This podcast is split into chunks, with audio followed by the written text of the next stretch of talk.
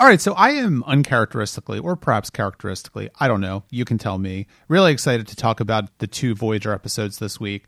But but to start off this episode of the podcast, uh, episode two hundred and ninety seven. Oh God! Oh my God! We're about to have really, really. We're about to That's have. why I mentioned three- it. Yep, Oh we're, we're we're coming very very close to the three hundredth episode. Oh Jesus! Uh, but anyway, I kind of wish 30 days had been the 300th episode because that would have been a nice little symmetry, but we've got a good one coming up.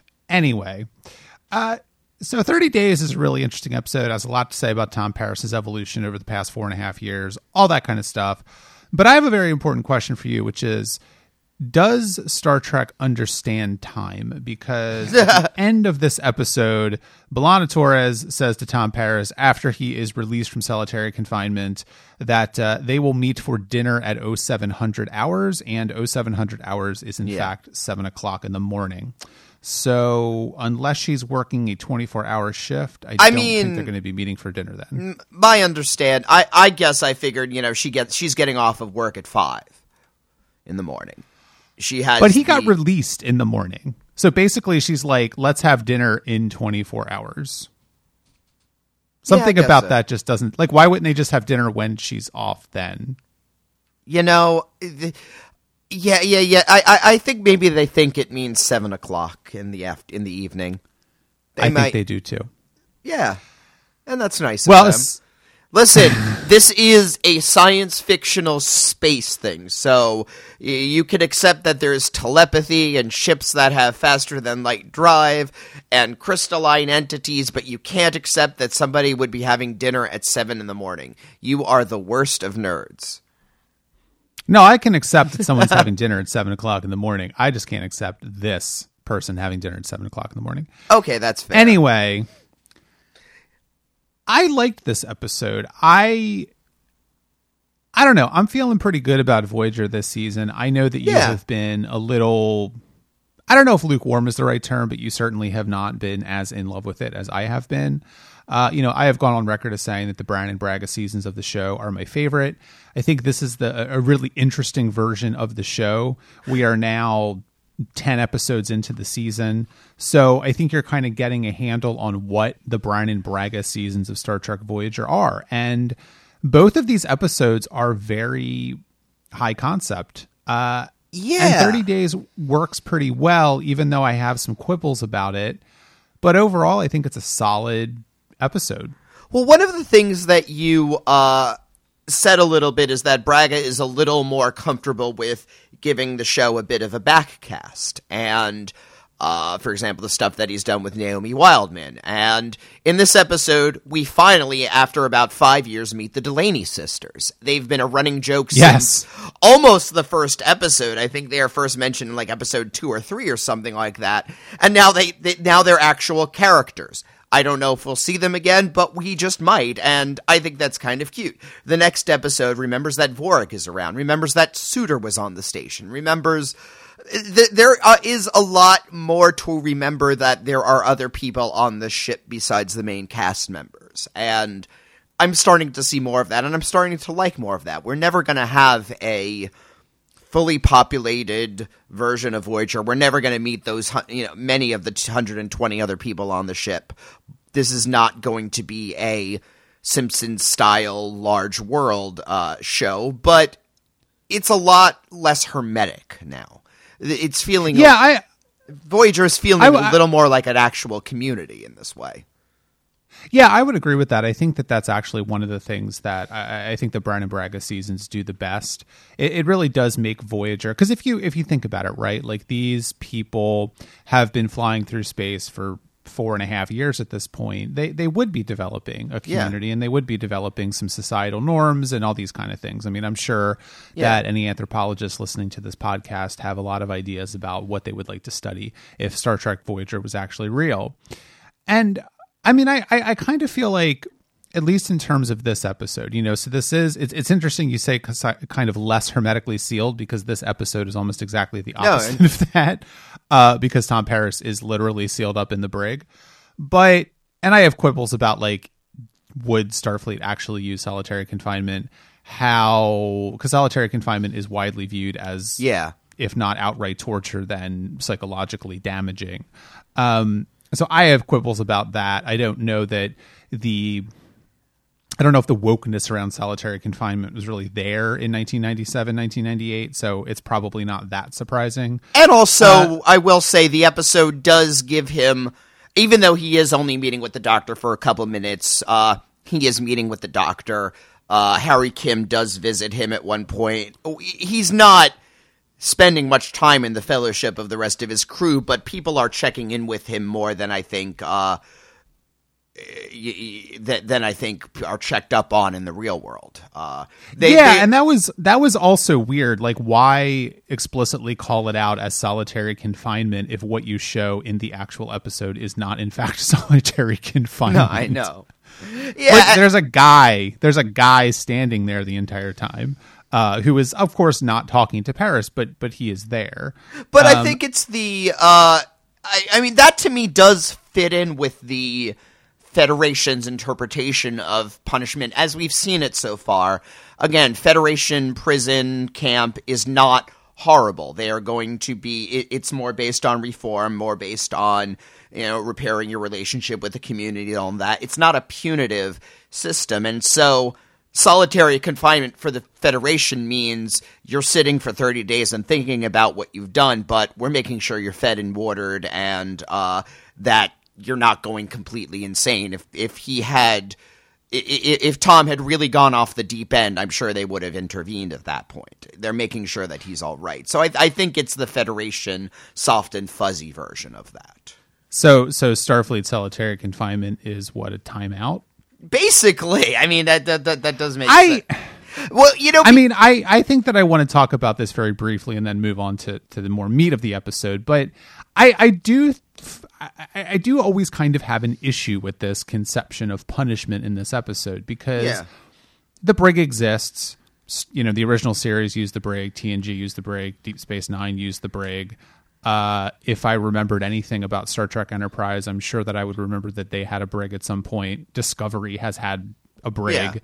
Yeah. Uh, but in terms of the it's interesting to me because in terms of the punishment in this episode it is very clearly telegraphed and and sort of broadcast i think to the 20th and 21st century audience watching this show that tom paris's confinement is is is very very severe. Is this is a very serious form of punishment. This is not yeah. he's going to be in the bridge for 3 days. You know we don't know what he did until the end of the episode which yeah. i think is an interesting choice. This is an in media res episode telling it the story backwards.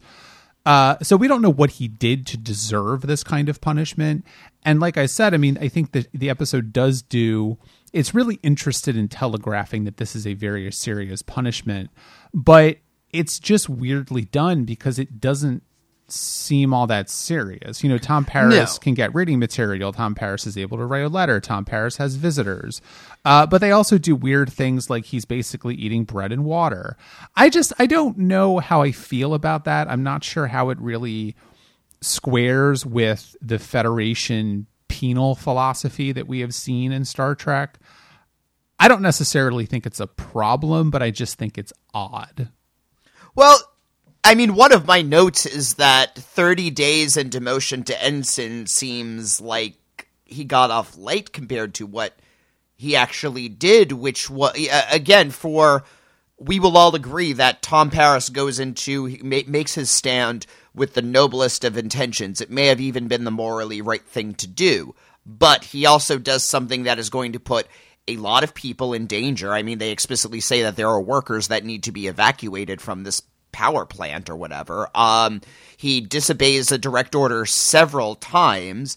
He, he, he is at the point where his captain is ready to fire on him to prevent the collateral damage.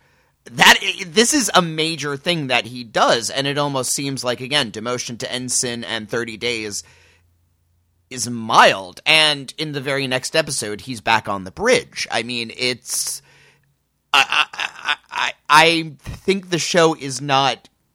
I mean, the show is not really interested in a working model of justice in the Federation. I think that might be too. No.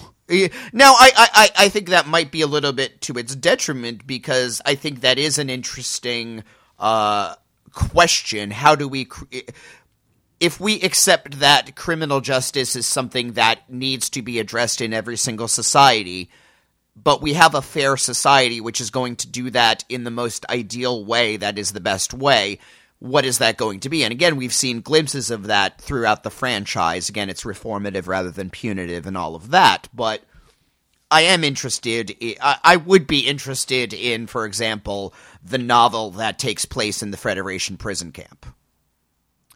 Yeah, I mean, I, I think there's a couple different things going on here, right? Is that number one is that Voyager is is more interested this season in playing around with, at, at least a little bit, in uh, uh, the, the, the sort of the tropes of what people come to understand. Um, Star Trek Voyager being one ship alone in the Delta Quadrant, having to to come up with um, new and inventive ways to to get around problems. Yeah. And uh, on the one hand, you could say that's odd because that seems like something the show kind of forgot in the Jeri Taylor years, but it's bringing it back again. I don't really have a problem with it. I enjoy that stuff. And I do think that there is something to be said for the fact that what Tom Paris did, while it was by the book really, really serious and bad, um, he was trying to do the right thing. And of course, I, I, think I think Janeway even thinks he was doing the right thing. It's just that Janeway's hands are tied because she decided to follow the Prime Directive that week. But I but I also think that you know the other part of it is that which which complicates things is that uh, Voyager once again is is a ship, is a culture, even with limited resources. And the the types of punishment that limited resource cultures can get away with as opposed to a rich society like the Federation or like, you know, America, right? Um, I, I mean, I don't know how much I want to get into a conversation about the legal system and punitive measurements, but you know, I do think it's interesting that, and I do not support the death penalty, for instance. I, I, I don't think it's it's moral. I think it's barbaric. But at the same time, I do think that death penalty opponents will say, well, there's no good reason for the death penalty. And, you know, it kind of depends on what you view the good reason to be. Uh, you know, if you're like yeah. six, a 16th century colony, uh, I mean, there might be a good reason for the death penalty because you can't really afford to keep someone alive who isn't contributing to the survival of the colony. And in many uh, cases, may even be. I, I think it goes beyond not contributing. It, it it would be actively damaging. If you have somebody who's a thief in a very limited resource colony, then that's fucking up the resources for everybody, and that's going to hurt much more people. And I, I, I think it's a degree of yes, murder is a serious crime and a sin, but at some point the state has determined that the to to allow this person to live is going to do more harm than killing them in a way in terms of moral culpability in terms of the damage to the community and all of that um, yeah, yeah, which which I will which I will once again strongly yeah. under underline that I do not believe that that is no, true for course. a 21st century Western nation. But me neither. Aside yeah, from but... that, I think that well, yeah, yeah, sure. But I but I think that what's interesting about this episode in particular is that I I don't necessarily think that Tom Paris's punishment is lenient. I think it's probably as harsh as they could get away with because Voyager's not in a position to lock up their best pilot for 10 years. Yeah, they can't they they Tom Paris is a massive resource that they need to use and they also I mean they do recognize Janeway does recognize this is not the Tom Paris of old that goes off half cocked and just kind of does whatever and is going to fuck up a lot. And in, other words, this is not going to happen next week. Tom Paris is not going to steal the shuttle probably ever again. This was in this one time he decided that this is too important to worry about. He's willing to make that sacrifice in order for a greater ideal, and that's not a situation that comes up every day for Paris. And Janeway does recognize that. Yeah, I, I think that's right, and I, I think the other the other key part of this, of course, is something that the episode mentions explicitly, which is that Tom Paris didn't want to be in Starfleet, and it revisits this idea that Tom Paris didn't want to be in Starfleet, and that it was really his father's influence that pushed him there. Now it you know, I, I don't know if you really consider it to be a retcon or not that Tom Paris wanted to join the Navy. Like, sure, okay, there's a Navy and he wanted to join it. Okay, fine. I don't have a problem with that. Um, he's kind of. I mean, is Tom Paris a hipster? I feel like Tom Paris I is mean, a hipster. he Anyway. comes off as somebody who you know he wants to join the Coast Guard, but his dad is a Marine, and he forces in like that. That's you know where they. That's where I took that going, and that actually. Oh yeah, makes- yeah. No, that exactly. Actually, that's that's exactly what it is. Yeah, it does make a lot I- I of think sense for him. Yeah, I, I, I. Again, yes, we haven't heard that before, but Tom Paris was never. I love Starfleet. I'm going to be the greatest Starfleet person. He was doing poorly enough in Starfleet that he ended up getting a prison camp. I mean, it's not like he was thriving in Starfleet to, to begin with. So it makes Right, sense that it wasn't what he wanted to do. Yeah, and the episode plays around with that because it's really interesting in that I don't know. I, I think that's that that Tom Paris. I struggle with the character of Tom Paris sometimes because I think in episodes like um like vis-a-vis, right, where he was suddenly like completely disenchanted with his wonderful life. Uh, that didn't really ring very true to me. Um, but this episode rings very true to me. This is an episode which is honoring the character development of Tom Paris Yeah. while at the same time understanding where he started the show, his background and where he came from and and saying yes, he is still the same person. He is still the same uh, he is still the same person who who doesn't really respect authority. Frankly, I, I think that he well, it's not even that he doesn't respect authority. I think it's I mean, well, Tom Tom Paris has some daddy issues, right? Okay, we'll we'll put that out there. I mean, there's a reason why the framing device of this episode is him narrating the story of what happened to in a letter to his father. But at the same time, Tom Paris is someone who will not just blindly follow authority. No. He wants he wants a reason. And authority needs to be This earned episode- for him. yeah, authority needs to be earned, and he needs to understand the reasons for why he's being, uh, you know, ordered Yeah. to do something. And this is very, I think this episode is very consistent with the character that we have come to know. Yeah, because it's not. I, I, I mean, Tom almost naively thinks he can get around with doing that, uh, but he thinks the conflict is between him and this planet's government in a way that that yeah, that's the authority that he recognizes. He does recognize Janeway's authority. He's recognized that on many occasions. He's been recognizing it since season one, and he does understand why she's saying no on this. He does. He knows, for example, that they're strapped for resources. Again, this is another situation where Picard would send a couple fleets and everything would be fine. They would send a team to figure it out. Uh, Voyager can't do that. Voyager has no muscle to they they don't have any resources. There's no other council members they can talk to. And he recognizes the pragmatic elements of Janeway's decision to say we've told them what we can, what we we've told them what we think. We've done everything we can. We can't do any more. We can't change their mind. We have to move on and hope they'll figure it out because that's all we can do. That's that's what we got. And again, I think he understands that and frankly, I think he almost assumes he's going to this is a suicide mission for him. It's unstated in the episode, but I don't think he thinks he's coming back.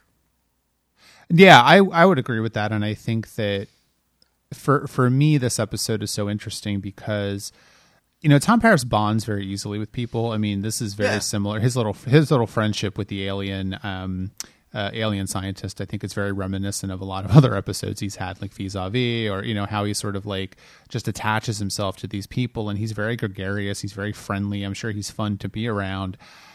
And He's a but he handsome white cap- dude. He's comfortable everywhere he goes. Yeah. well, yeah, exactly.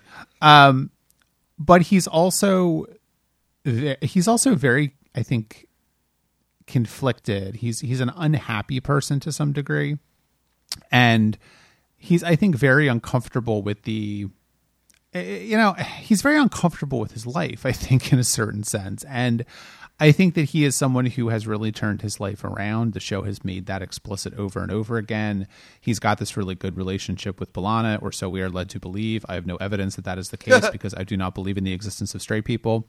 Um, but at the same time, he, I don't know. Tom Paris to me strikes me as someone who is really is mostly okay 95% of the time with being like a mid-level executive at a bank but then there's that 5% of the time where he remembers how much he really liked you know, Playing guitar. or something Yeah. and deciding that he wants to write a novel and he thinks he's more important than he is really Well, yeah, he. I mean, he's Tom is very ambivalent. I would say because yeah, he is at the point where he looks on paper and he reckon. I mean, Tom Paris is growing up. He's dealing with a lot of growing pains. He's in his.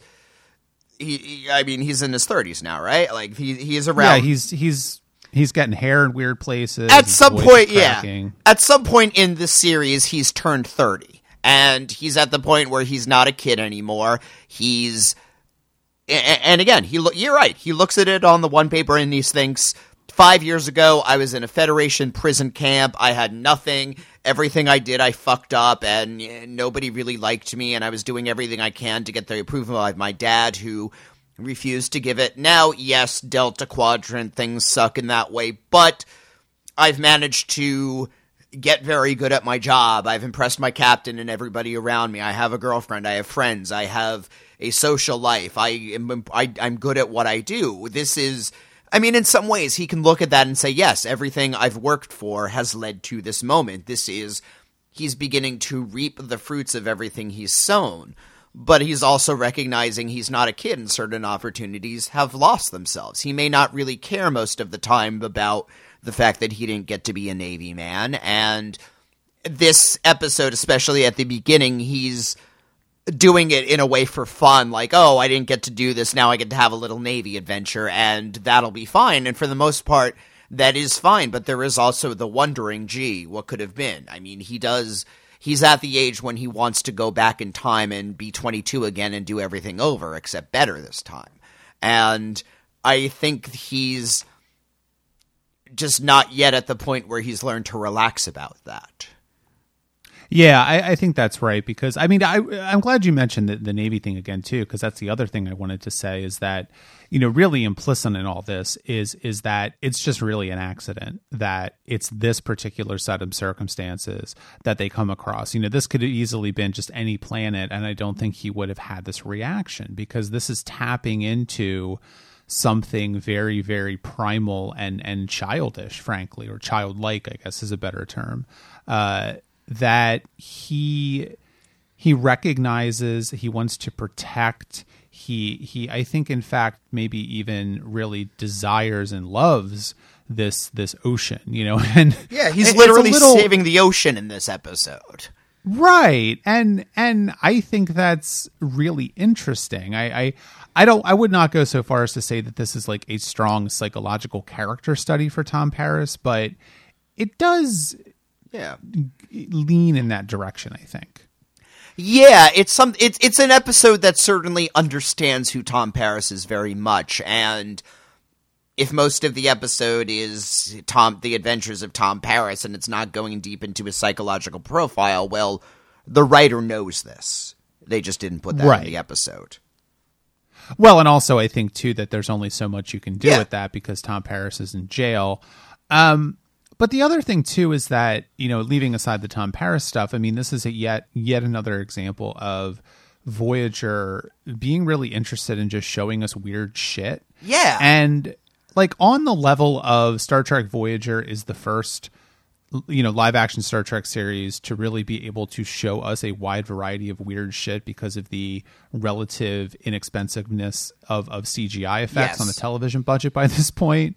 Um it's it's nice. I mean, I think that whatever else you can say this episode has a lot of really inventive ideas about what it wants to show us. And and also that it has a point of view. You know i think that it's it's trying to say something about the environment. Is it the most you know revelatory message? Well no but it's at least something. Yeah, and I think that is a that might be a theme of the Braga years is this environmentalism again, which late '90s that is very in tune with a lot of what was being talked about at that point. Um, but yeah, I, I I mean that whole thing with the electric eel creature in the bottom. That's I love creaturey stuff, and they have the opportunity to just kind of go with it and show us a weird sea monster. I mean, it's it's I, I, it's it's a fun episode in that way.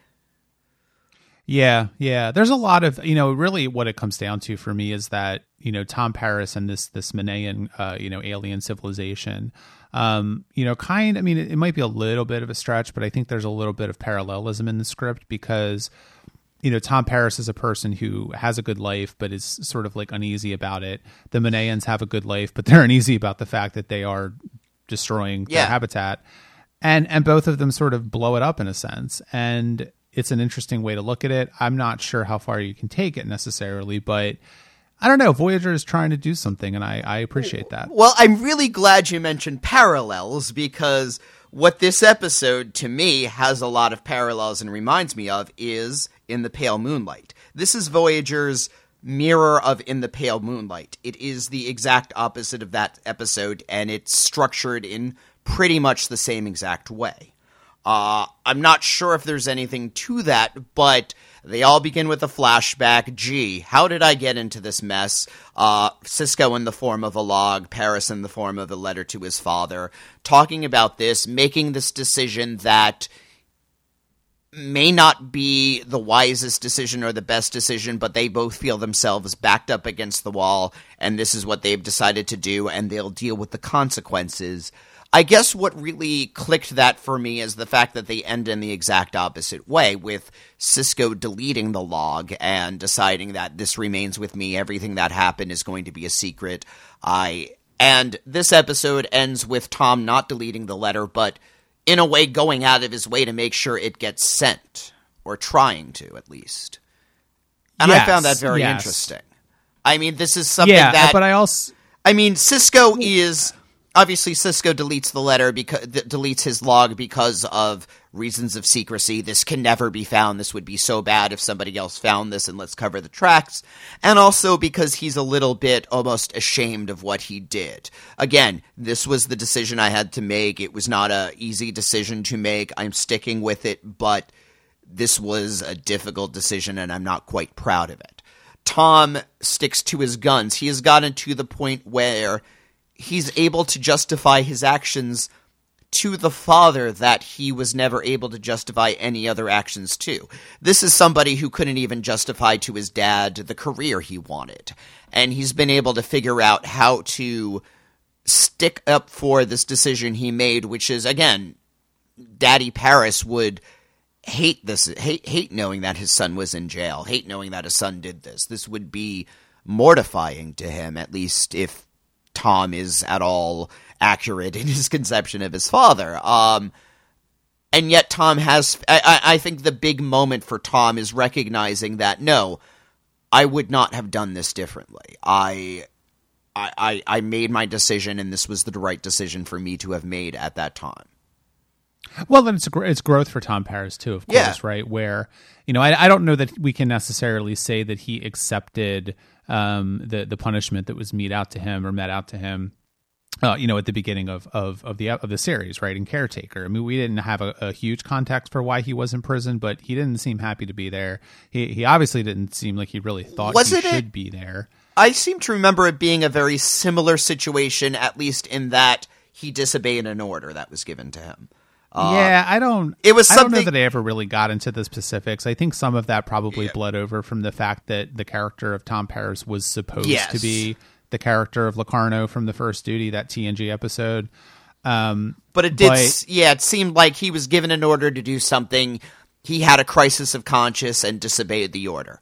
And yeah, sure. whether it was uh, a legitimate crisis, whether it was a legitimate moral decision he made, or whether it was more, yeah, well, I didn't like that guy and he told me to do something and fuck that guy. Like, I think the younger Tom, Tom Paris of seven, eight years ago was the fuck that guy, Tom Paris. I'm going to disobey this order. And this is, again, doing the same thing, but doing it because he has a. There is a strong moral stake that he feels here.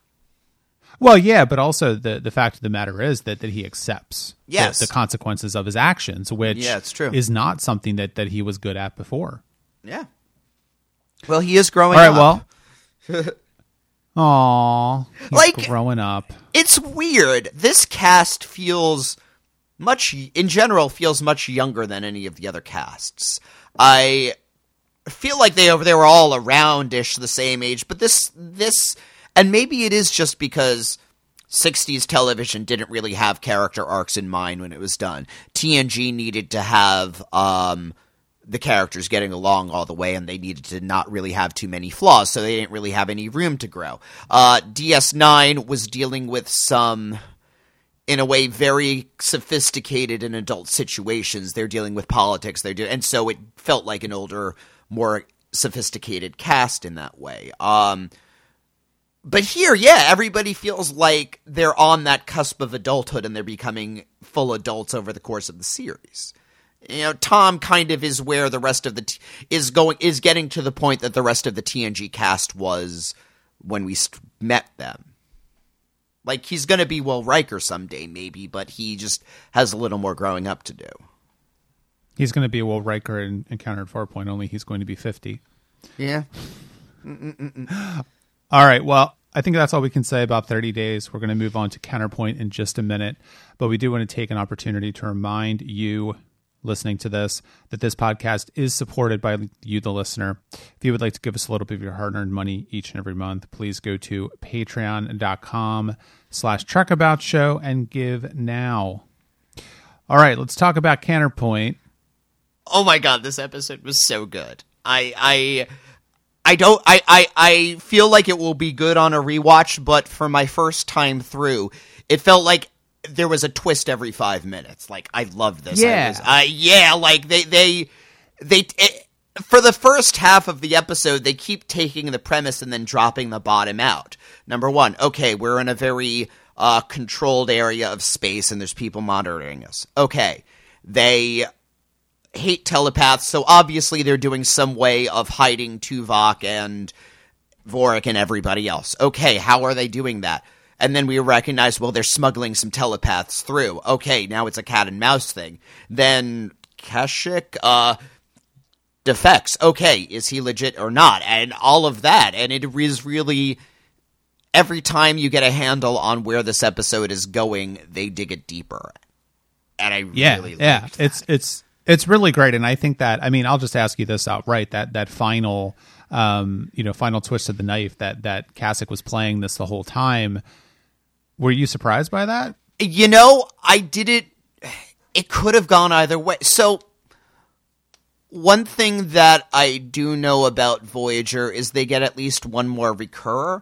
Because I seem to remember uh, a couple months ago, I think it may have been even Discovery, there was some Star Trek actor who was like talking all about alt right stuff and yay Trump, and it was this thing.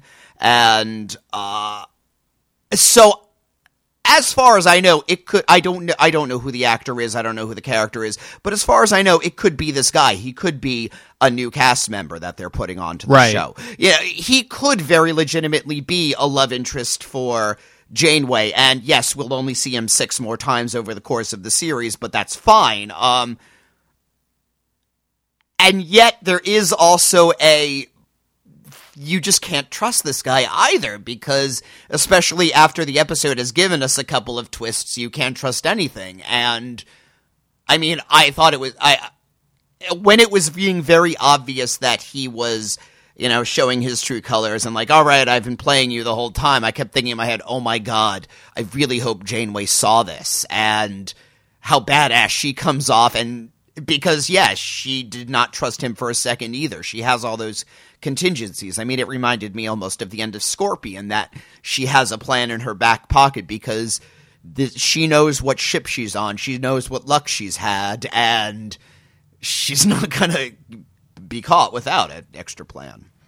Yeah, yeah. Because I mean, I I think that what's what is what is so fascinating about Counterpoint is that well, it, it's kind of one of the one of the best examples of Star Trek episodes where the the plot itself is well constructed. It's, it's Yeah. very entertaining. It, it has a lot of surprises, um, but you don't you don't really want to talk about the plot too much. I mean, there's just so much uh, there's so much character stuff going on here, and it's it's got sort of a. I think what's interesting about Brannon Braga's season also, which is I think Counterpoint is making me realize this, is that there's sort of a swagger to the show now. Um, it, It's got some style to it, which I don't think was necessarily true before he uh, uh, got promoted to be showrunner. You know, Berman era Star Trek is many things. I don't think stylish is a word I would use for it, but there are there's a lot of really really um, I mean the, the, the musical cues in this episode and just the way in which Kashyk is being played here by Oh, the the- actor, the, way in which Janeway is, is is being played by by Kate Mulgrew here. Um, there's sort of an urgency to the episode that, that feels very, very different and very new. The way And- the beginning inspection scene is seen is filmed with the classical music going and these really quick cuts and weird angles. Like I, I feel like I've not, I'm not the film guy. I don't notice this stuff as well, but I feel like we've really not seen that style of filming, that level of kind of artistry in filming. Because for the most part, I mean, Star Trek is filmed like a 90s television show. Uh, this is not, for example, The X Files, which is trying to go into a more artistic direction with uh, the way that its shows look, with its direction. And this was an Yeah. episode that put a lot of focus into the direction of it. Yeah, I mean, uh, you know, as a general rule, uh, uh, Berman era Star Trek is, is not a series that's going to be using a lot of crane shots, a lot of sweeping Yeah. shots. is isn't really going to be playing around very much with with like shot reverse shot and all that kind of stuff. I mean, it's very sort of basic. Not to say that you know the the directors and DPs and everyone that worked on on the show were were not professionals doing a fantastic job. They were, but you know, there, there's just a speed here. I, I don't know how long it took them to film an average episode of the X Files, but you know, they were banging out episodes of Star Trek Voyager in Yeah. six days, and that's insane, frankly. Yeah. And and you know, the the fact of the matter is, like the fact that uh, uh, television until they started like really you know tamping down the number of episodes and and letting them film over longer uh, you know having having the production take a little bit longer um it, it- frankly it's a wonder that that television shows are, are, are any good at all but I, I think that I want to. The one thing I want to talk about before we start to engage more with the episode is that what something that's very uh, coincidental about uh, this episode is that you were mentioning in the pale moonlight in conjunction with 30 days and this episode was written by the man who wrote in the pale moonlight Okay. I mean, uh, yeah. Who Who is that? it's Michael Taylor. We haven't talked about him. He he only wrote a few episodes of DS9. He wrote uh, The Visitor. He wrote Things Past, Resurrection, which, um, if I recall correctly, was not very good. And he writes a lot of episodes for uh, Voyager. I think this was his. I'm not sure. Maybe this was his first script or second script for the show. Um, I mean, certainly these are very different episodes. Yeah. Uh, and I don't think this episode is as good as in the Pale Moonlight for sure. No, but, But- that might be one of the finest episodes of Star Trek, the franchise. So Yes. um, but he's he's someone to watch, I guess, is what I'm trying to say because he Yeah. has some very particular talents, and I think that he, as he gets more and more invested in writing for Star Trek Voyager, you're going to see his name pop up more and more. Is he any relation to Jeri Taylor?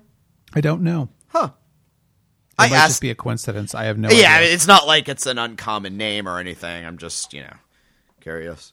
I guess one of the things that I appreciate about this or I found interesting is this society that they're against has this paranoid fear of telepaths, right? Like it's implied that almost that their entire society is based around hunting down telepaths, or certainly a very large part of their society is based around the sphere of telepathy. And this is ne- nobody till this point has really ever had a problem with telepaths in this universe. Uh, for the most part, everybody has just been like, okay, that's a thing. I mean, for example, I'm thinking about Babylon 5 from the very beginning sets up that yes, telepaths exist. They are very people are very suspicious about them. It's a weird thing. People feel very ambi- like they go into that that is definitely a focus. But in Star Trek, certain species have telepathy to different degrees and everybody's pretty okay with that. Sometimes they'll have a little bit of internal rules in the society, but nobody has a problem and Yet here we are. I mean, he gives this grand speech about you can never tell what they're thinking because they can read you immediately and they don't have any trust. This from the guy, by the way, who is spending his entire time seducing the captain in order to get some information about her, which is, you know, an obvious irony of the episode. But in the Federation, where everybody is acting in good faith, I think you can uh, expect telepaths to play nicely and do this right and not pry and all of that. And this is another episode that recognizes society in the Delta Quadrant is going to be very different. And of course, there there are going to be societies that are just absolutely terrified of telepaths for that reason. It is a very dangerous thing in the wrong hands. These people were very hurt by a telepath at some point.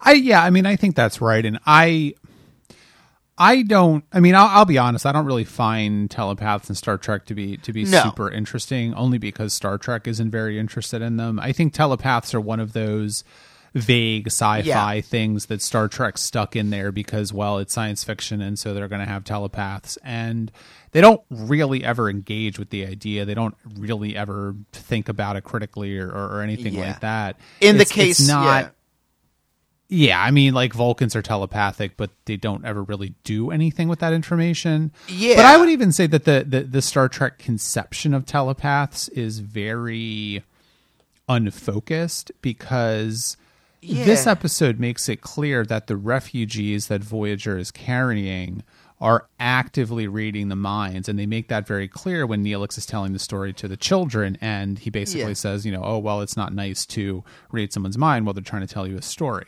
But that we that is also. Really I mean that that to me seemed to be implied that that's just the kid not having learned discipline. In other words, you, you kids are not going to pay attention to social mores as it is. Kids are going to get ask inappropriate questions. Kids aren't going, you know, and yeah, so, yeah, but we've tele- seen Vulcan children, and they, we've never had any real True. conception that Vulcan children are running around reading people's minds. But I, other, I, just I don't I don't think that Star Trek yeah. is is the, the, conception of Star Trek as as having telepaths is is a strange one because it does obviously. Tu, you know Tuvok Vulcans are a telepathic race uh, Betazoids are a telepathic race but they don't seem to remember that until it's necessary for the plot. And there's never really any indication given that like they're running around reading people's minds except for maybe Lwaxana Troi making a lame sex joke.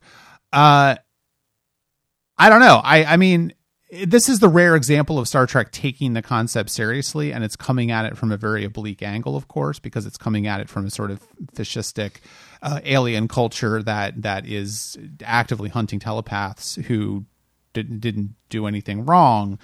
Um, but that also might be part of it, though, because we know in universe the examples of telepathy we've had have been pretty mild. Uh, Tuvok is able to have telepathy, but usually only when the per- other person is allowing it. Um, we had that one telepathic species with B'Elanna having the emotion plague and all of that thing happening. Um, and there was the rage dealer and all of that, and that just made no goddamn sense. But um, in some ways, it seems like this. But cult- that's but uh, but but I have to disagree with you because Vulcans are portrayed as telepathic as the episode needs them to be. Yes, and I I I, I think there there fair. have been at least one or two instances of scenes in the entire history of Star Trek where two two Vulcans are having a telepathic conversation with each other.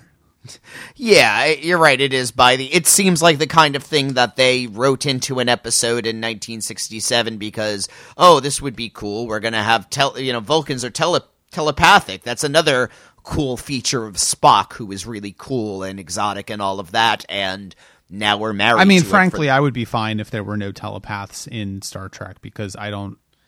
I, I don't know. Telepaths just frankly don't interest me. I don't even think they're possible. But anyway. no, no. Um, but I think the point of the episode is that they are this society is freaking out over really nothing again, once these kids grow up and learn a little bit more mental discipline, and they won't be actively reading everybody's mind.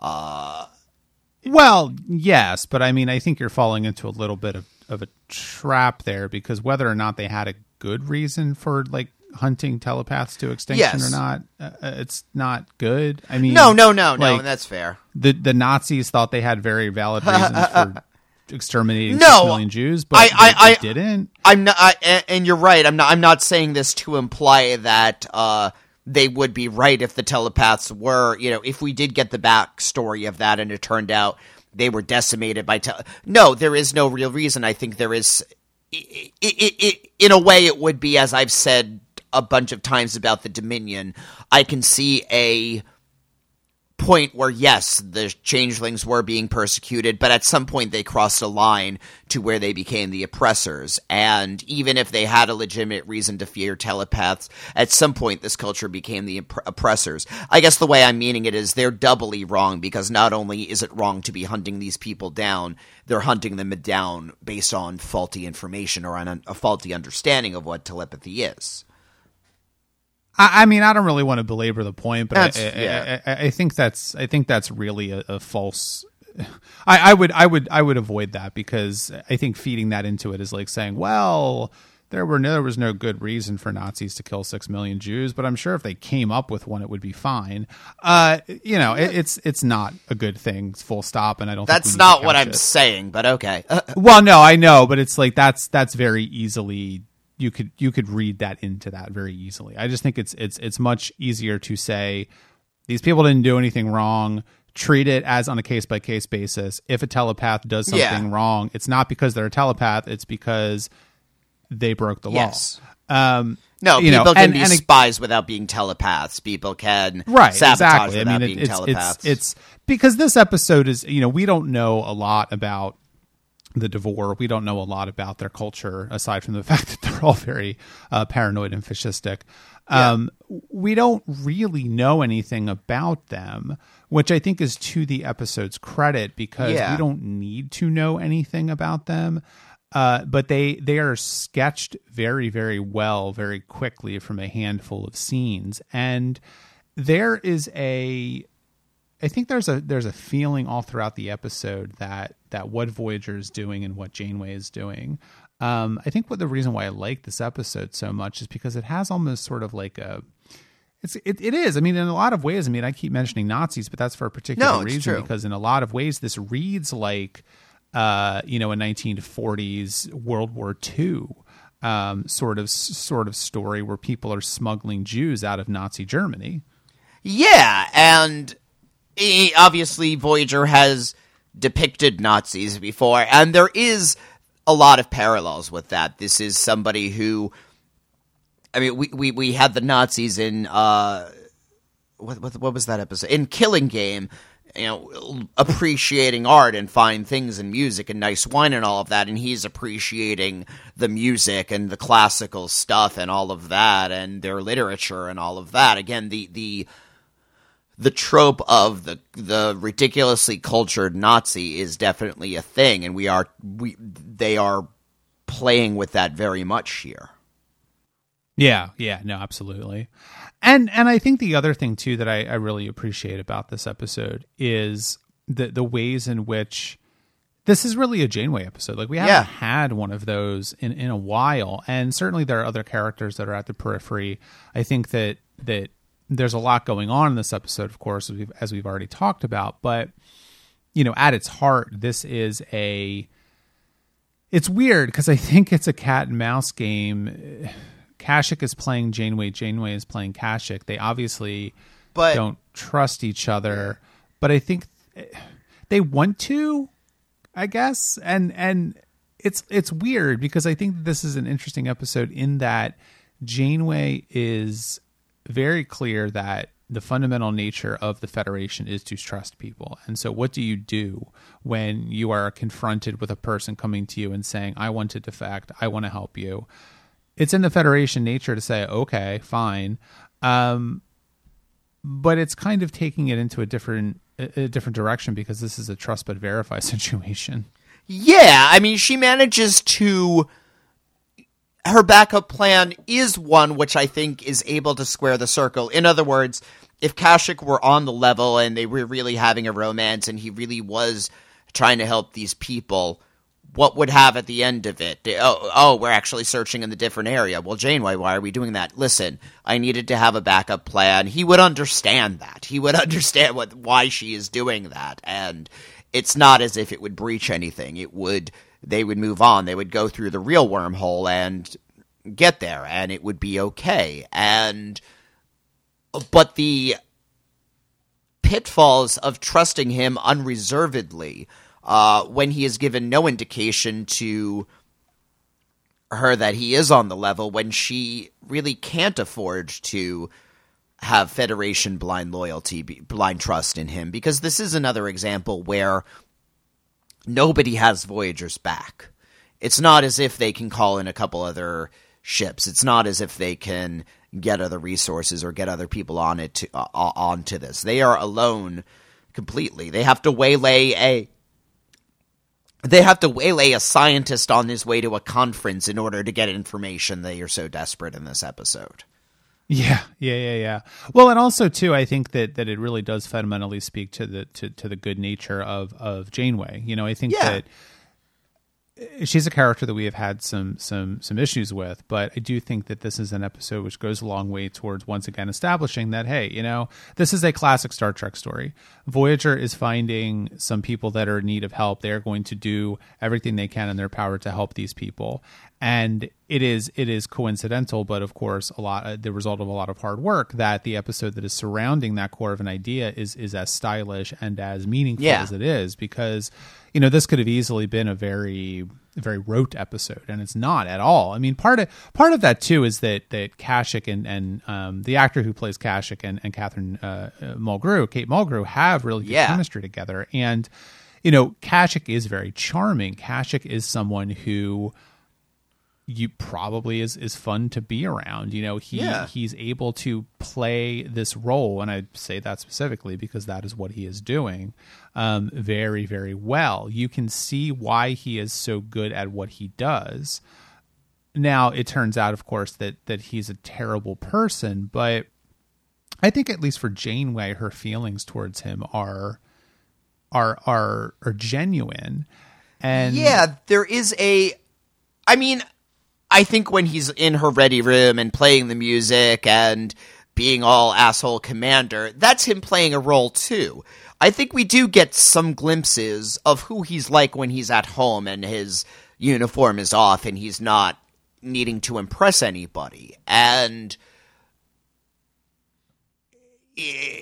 uh, the two of them do get along very well, and especially because now her thing with Mark is fully ended he Mark has moved on. Janeway is has, has said, you know, gee, now I can open myself up to other people. I was using him kind of as an excuse, but I need to begin to get on with my life and move move on to the next thing. And it's a perfect time for her to get a love interest in that way. Okay, let's explore this side of Janeway's character. Let's see what she's like when she's dating somebody. And so there is this Uh, uh, like we're happy to see we're, we're happy to see the captain having a good time meeting and getting to know somebody. And so that is a, a, a and the fact that it is somebody who is handsome and charming and kind of works on the level to get with her somebody that she works very well with that she gets along with that she's able to solve problems with. I mean that's what we want for her just as a as fans who are shipping a character. And that adds to the tragic dimension of that. And I think watching this episode, I don't think I, I, think Janeway is very reticent in the entire thing. Even when she finally kisses him, there is a and especially the look she gives him after he, he, he leaves, she is holding herself back from feeling this as fully as she might want to because she is very aware of where she is and what could happen and what the stakes are. And again, as she turns out, her caution is very well placed. Yeah, yeah. Because I, I mean, I think what's what's so interesting about how Janeway is is acting in this episode um, is that for me, there's layers upon layers here, which is that Janeway very much wants to believe Kashyk. She very much wants him to to be on the up and up, to be on the level, to to to be the person that she wants him to be, that he says he is. But but in the back of her mind, she's always thinking that it's a it's possible that he is not that person. That she is being very careful, and as it turns out at the end of the episode, she has yeah. um, you know put forward and, and put into action this elaborate plan to get the refugees to, to safety and I think her feelings are genuine to some degree. I think she's attracted to Kashyk. I think she likes him.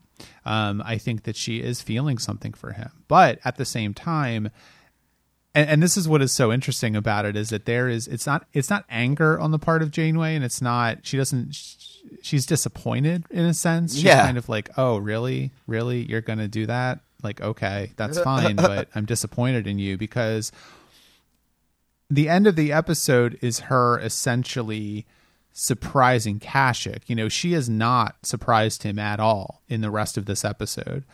Uh, Kashyk has surprised Janeway at least twice now. But now it's Janeway's time to say, oh, you know, you thought you were playing me the whole Yeah. time, but I'm playing you. And, or, or even not, it's not even that Janeway is playing Kashyk, it's that She's not it's a- falling for it- it as much as he thinks. Right, right. He's not as good at this as he thinks he is. You know what would help if he was telepathic? He would know. I mean, I, I think that's one of the other fundamental ironies. Yeah. the guy who is anti-telepath is the one who is who is lying through the entire episode, who's being deceptive the entire episode, and uh, he he is so cocky and confident in his own abilities, and this is another example of somebody misun this is another example of somebody underestimating the Federation. He sees all of their stuff. He thinks, oh, these people are so naive. They're so nice. They're so good. They're so trusting and genuine. We don't even, I don't even have to li- lift a finger. I just need to go and show them one trap and then they'll fig, they'll, they'll welcome me with open arms and tell me everything. And in a way, Janeway kind of allows does not disabuse him of any of that notion, and that Federation naivete actually works for the Federation in a very big way because it. If you're going against a Romulan, for example, do you know how many how difficult it is to fool a Romulan? Well, maybe easier than we thought uh, than you think, because I guess we've seen examples of that. But no, you you don't go as heavily armed when you're tricking the Federation because the Federation is dumb, and that's the trap.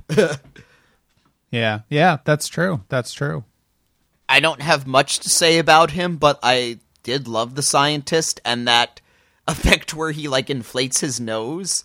that was one of the the coolest makeup Yeah, things yeah. that I've seen in Star Trek. Like that that again, you know, CG has allowed them to be very creative and show a lot of things, but the makeup department is also doing a really good job sometimes too.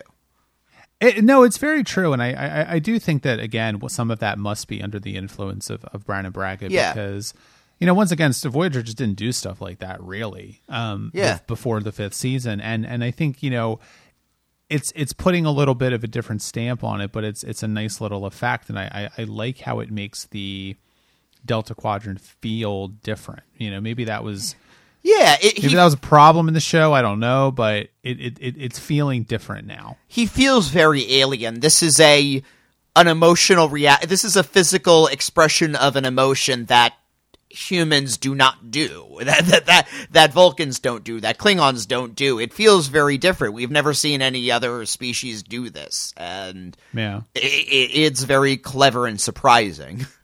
All right. Well, I think we'll call it an episode. If you have any thoughts on 30 days or counterpoint, please leave a comment on the post for this episode at truckaboutshow.com.